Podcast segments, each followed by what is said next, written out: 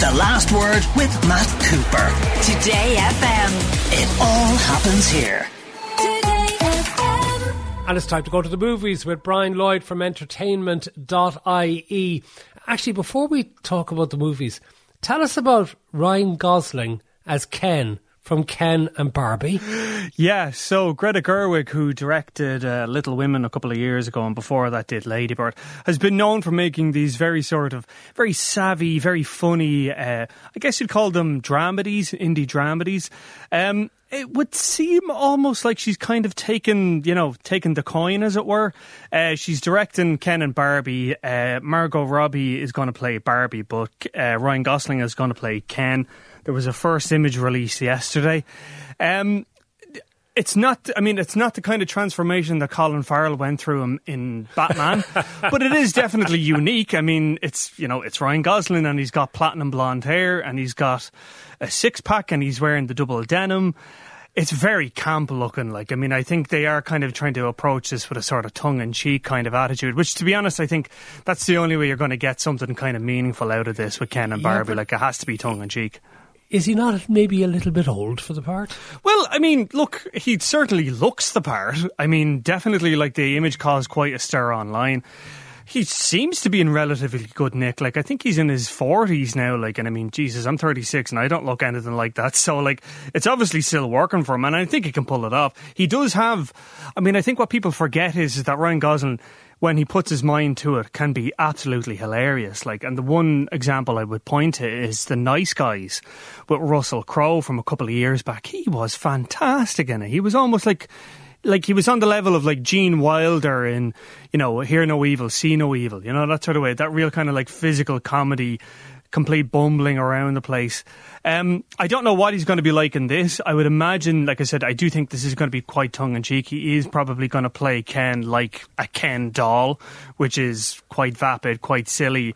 But uh, yeah, I mean, it's getting a lot of. It's it's certainly had a, a big impact. So yeah. I, I imagine we'll all be watching it. No. Oh, yeah. Talk to me about the the latest Pixar movie.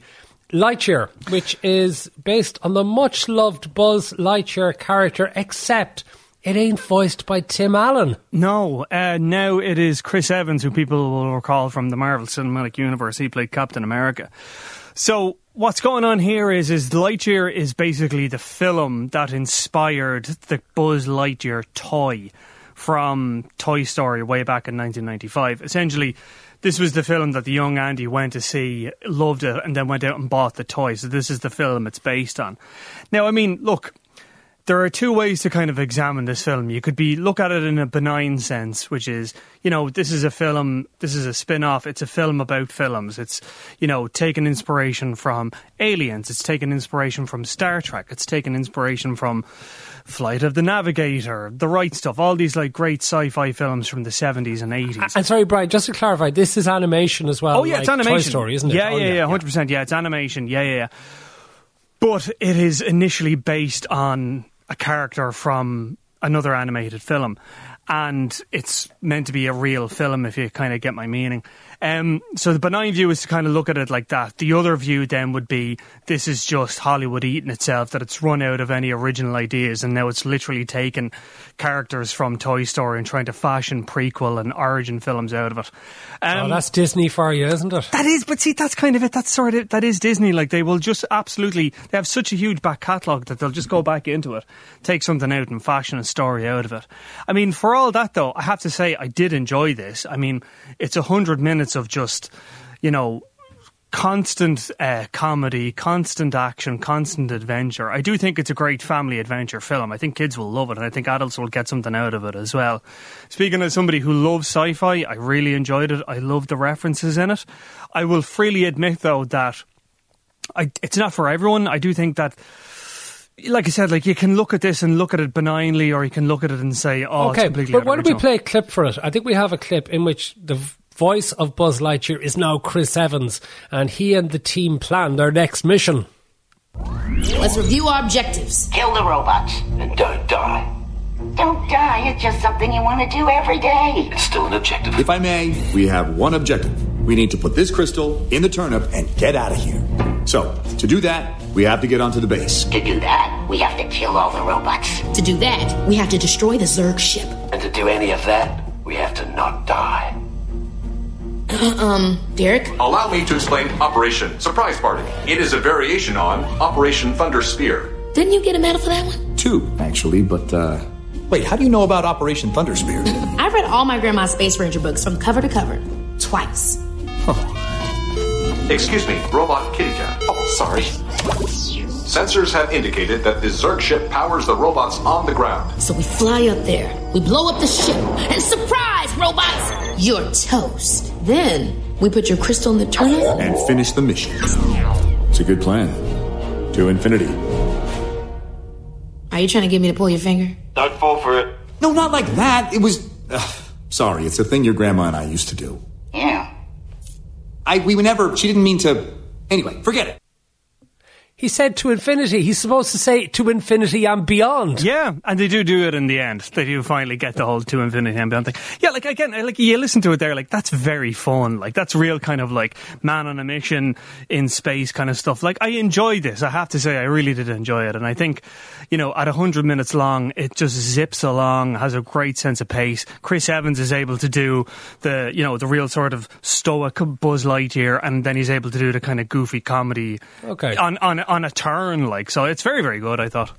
All right, well, you're, you're more positive about it than some of the reviews I've read. Tell us about this new Emma Thompson movie with an Irish lad called Daryl McCormack. It's called Good Luck to You, Leo Grande. Yeah, so Daryl McCormack, people would know him from Peaky Blinders. He was also he also did a stint in uh, Fair City as well.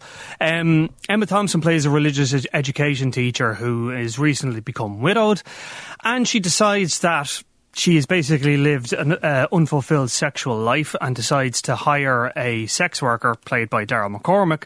And she has a bucket list that she basically wants to get through, perform various uh, sexual things, have sexual things performed to her. Do all sorts of different positions, and over the course of yeah, I mean, Is this uh, Fifty Shades of something?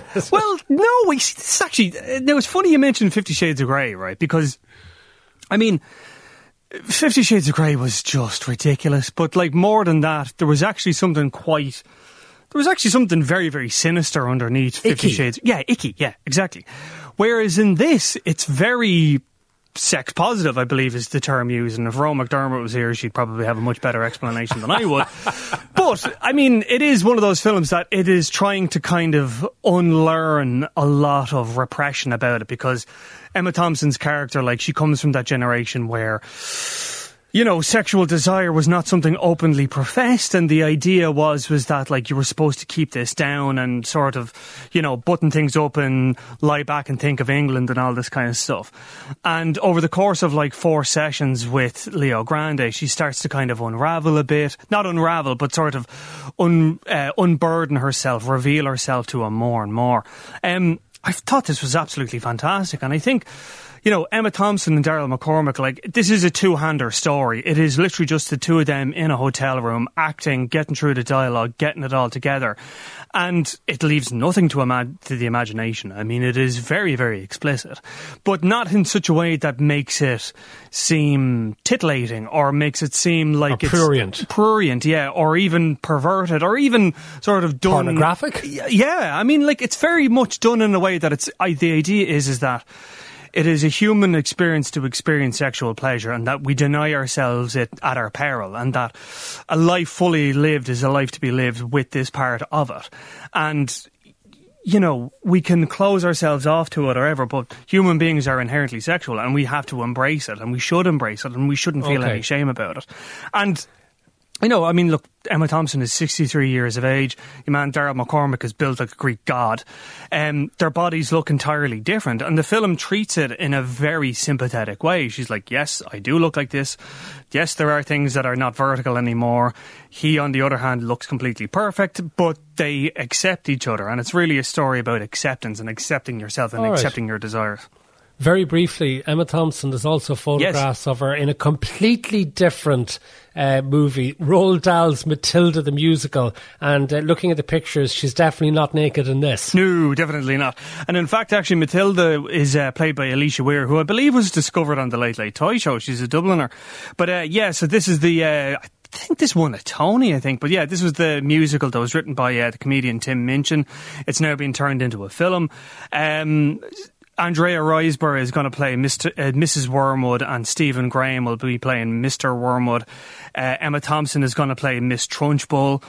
Uh, yeah, I mean, I haven't seen the musical. I hear it's great, and I think you know Emma Thompson. She does have the ability to kind of disappear into roles like this, like she was in Nanny McPhee a couple of years ago.